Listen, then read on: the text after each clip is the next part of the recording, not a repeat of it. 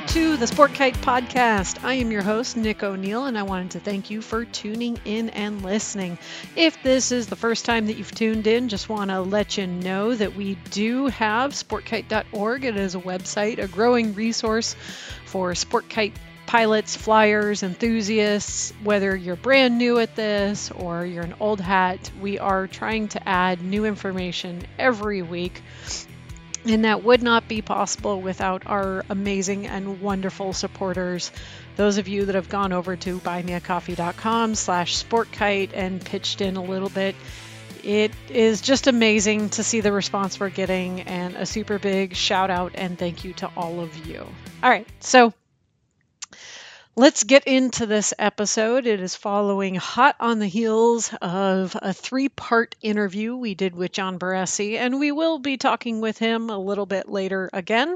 And we're also going to be doing another chat with the overall group uh, that we kind of started this podcast with.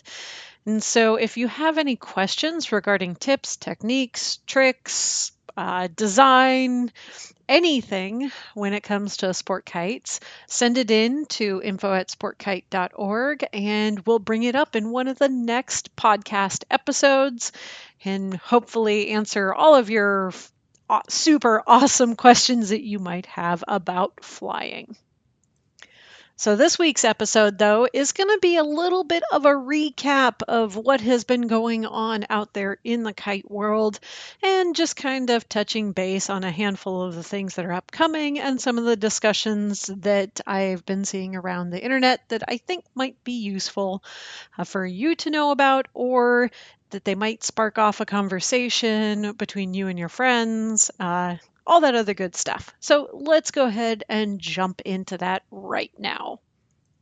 So, in case you may have missed it, uh, John Barresi and Kite Forge are running a video contest for all of those Djinn flyers out there. Those are folks that have purchased the Djinn from Kite Forge or kiteforge.com. And uh, yeah, it looks pretty cool. It's a video contest that's running from October 5th to December 5th. And the idea is that you submit a video of you flying, kind of doing your thing, and just kind of doing the, you know, your overall loveliness when it comes to sport kite flying. So, what's really cool about this is not only can you enter more than once, ideally not entering a bunch of times, but you can enter more than once, and it's supposed to be about how you kind of interpret everything that's going on the music, the choreography, the visual aspects, a little bit about yourself, uh, how well you're flying, or just your type of flying. And yeah, it's really about kind of bringing attention to all of the amazing flyers out there that happen to be uh, Djinn flyers and kind of you know just raising the love and and everything like that. But what's really cool about this is that at the end, uh, there are five top prizes that are going to be awarded. And the first place is full air travel on United Airlines from anywhere in the world to Portland, Oregon for three to six days of flying fun and training, visiting iconic locations you may have seen in some of John Barresi's videos, as well as some of that time in Long Beach, Washington. Lodging may be shared with him in his extremely humble home in Portland or friends in Long Beach, Washington. And all local transportation related to arrival, departure, kite flying will be provided by the winner. So the big takeaway there is that you can get a free plane ticket to come out from anywhere in the world to hang out and get some one on one flying and traveling, or one on one flying and learning from John Barresi himself. So, the second place in that, uh, you get full credit towards one new Djinn. Um, including custom colors and, and all of that other stuff. So that's really cool. You could actually get another kite. Uh, third place is a $200 credit. Fourth place, one set of uh, standard flying lines and some Mystic rods. And fifth place would be t shirt and a decal. So really cool. Uh, I've already been watching a ton of entries coming in, and I know John is keeping track of all of these. And I think at the end of this, he's going to be uh, showcasing and highlighting those folks. But most of these videos are actually on YouTube and they're out there in the public, so you can go find them. Uh, really awesome. Just look for Djinn video contest or uh, something of that sort, Djinn flying contest. Uh, I believe that somewhere in the main title it has to have Djinn, DG, sorry, DJ INN by Kite Forge. Uh, so that'll help you find it if you're just kind of wanting to get uh, kind of some perspective on how people are flying. And yeah, so shout out to that. I love video contests. I think they are the way of kind of the future for kite competition and raising awareness and yeah, it's just a huge like passion project of mine and I absolutely love seeing it and I love seeing all of these amazing videos coming out of the woodworks and it's from everyone who is an experienced fly it uh, experienced pilot or flyer to those that are brand new and they have just picked up their first kite, but they are being authentic and they are sharing their true selves. And that is so amazing and so beautiful. So go check it out. Uh, I believe you can also find some more information on the Kite Forge page on Facebook or in the Djinn Owners group, but I believe you have to be a member of that group. Um, so if you're not, best bet is to go to the Kite Forge on Facebook or to look up Djinn by Kite Forge on YouTube and it should start pulling up several of the videos. So, on to the next little happening that's going on out there that I thought was somewhat interesting. And I'm not sure what my opinion is on this just yet, but I thought it was an interesting discussion because it is a discussion that has happened for several decades. And I think that it is somewhat relevant to hear at the Sport Kite podcast and sportkite.org. All right, so let me see if I can best describe this topic. Uh, so, when I founded sportkite.org, I founded it with the idea that it was for maneuverable uh, kites that we sometimes call stunt kites or sport kites, and those tend to be dual line or quad line kites. Now, there are there are a handful of three line or five line or what have you that are out there, but for the majority, when we're speaking of sport kites, we're talking about dual line and quad line kites, and they are maneuverable. You can change direction with them, you can place them, you can do tricks with them. Uh, no matter what your style of flying is, it's more about what the capability of the kite is that defines it as a sport kite. All right, so with that being said, there is some conversation out there that keeps coming back regarding a change in the name of fighter kites, very specifically North American style flying of fighter kites. And these are single line kites that are maneuverable. And they definitely do move around a lot more than, say, a static single line, and they require continuous input. And you can somewhat do tricks with them and you can somewhat direct them where to go. There's a change in depth perception. You can cause them to spin left, spin right, go up, go down. So, by that standard, in a way, they are sport kites. And there are a handful of folks that are advocating that they now be called single line sport kites.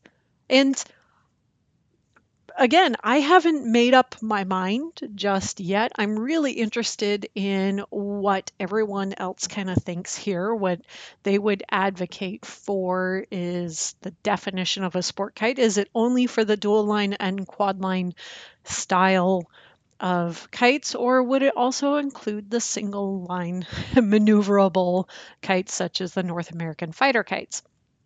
Um, what exactly would qualify? And where do we draw the line? I you know it's it's a very interesting question so what are some of the reasons that folks are using to advocate for this position well one of them is the precedence the history behind it and truly before sport kites in the sense of dual line and quad line sport kites came onto the scene, it was these single line maneuverable kites that were defined as sport kites or stunt kites. And it was from there that sport kites, as we know it now, kind of took its its leap and kind of journeyed off into a separate angle. So in a way, we have to credit these single line maneuverable kites as the origin of our style of, of flying. So that is one argument. The other argument that I've seen passed around a bit is that it may help shift or change the perception of that style of kite flying when it comes to event organizers or festivals or even trying to make something happen just locally.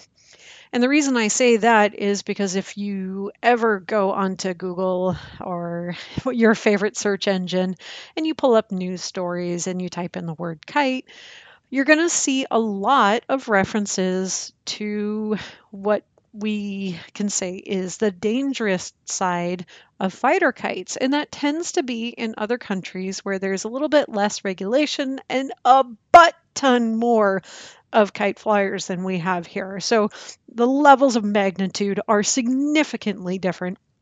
But you do see articles that reference that a kite string was laying across the road and it cut some girl's throat who was on a motorcycle or you know all this other death and damage. And of course when the uninitiated event organizer or festival of uh, organizer or even Joe Schmo at the Parks and Rec who is going to sign off on your permit to have an event there, they've typed in fighter kites and that is the first thing that comes up is these news articles of people getting hurt and dying and it really is not a fair representation of the sport, let alone of the North American style of fighter kite flying. So, that they kind of are advocating that if they change the name to single line sport kites, when you Google sport kites, you get awesome stuff. You get sportkite.org, you get this podcast, you get fun shows, you get you get all the good stuff. And that is really what that group of people is about. So, you know what? Perhaps that is a very valid argument. And again, let me be clear that I have not decided one way or the other. I'm just kind of soaking in all of the arguments and all of the reasons and listening to it. And I wanted to share it with you who are predominantly dual line, quad line sport kite flyers, if you're listening to this, and would love to hear what you think. Uh, you can either message us at the sportkite.org Facebook page or send an email to info at sportkite.org. Or if you know me personally on Facebook, I'll even take a DM, you know, drop me a message. And I would love to hear what you think if you're for this or against kind of this change. All right, so another one of the things that is going on, and this is predominantly in a Facebook group called the Sport Kite Pilots Lounge, but I'm starting to see some of these videos popping up on YouTube, which I think is super awesome. And we're going to work on trying to create a collaboration video of most of these videos on sportkite.org to share with all of you.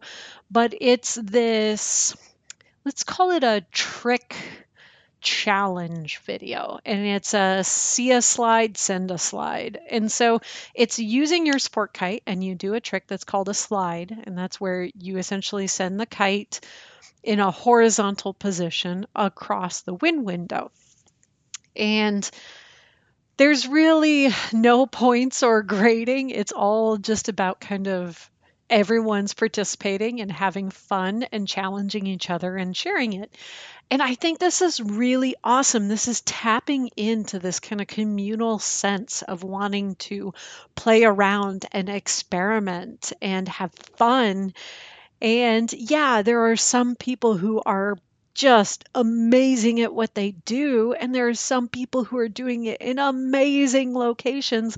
But honestly, everybody is getting pretty much the same response. They're getting loves, they're just getting likes, they're getting engagement from all sorts of flyers across the spectrum that are really interested in just kind of partaking in this challenge. And the other side of this that I'm seeing is the constructive criticism in a very positive sense. I know I said constructive criticism, but sometimes constructive criticism can be kind of harsh and negative, but this seems to be in a very positive sense. So, you know, John Doe posts a video of him doing a slide across the window, and he's like, Man, I was a little bit wobbly at the end. You know, how can I fix that? And you get five, ten people commenting like, hey, you know, why don't you work on adjusting that right hand and predicting it a little bit? Or it was just the wind, or maybe it was your location, or are you taking a step while doing this? And so you're getting a lot of this instant feedback, which traditionally we would get if we were out on the kite field altogether. But of course, we can't really be doing that right now. So it's just really awesome to see this kind of feedback coming through this very simple, easy challenge of see a slide, send a slide. Can't wait to see what the next little challenge is going to be. All right, and so the last little bit of news I want to bring you is something that I don't necessarily know if it actually did happen or if we're waiting for it to happen, but it came across my little news feed and I thought it was just awesome and I wanted to share it with all of you. So apparently there are a group of folks that are in Glasgow, Scotland at the COP26 climate summit and they're there protesting and trying to raise awareness for climate change and what have you. And mainly what they're asking folks to do is to come write uh, messages on a piece of bunting and then they'll attach it to a kite and they will fly it high as a sign of a peaceful protest and to put the words out there. But what they're also doing, and I cannot wait to see if this actually happened, is they're setting up a whole bunch of sport kites where anyone is free to come and test their skills, including uh, a particular.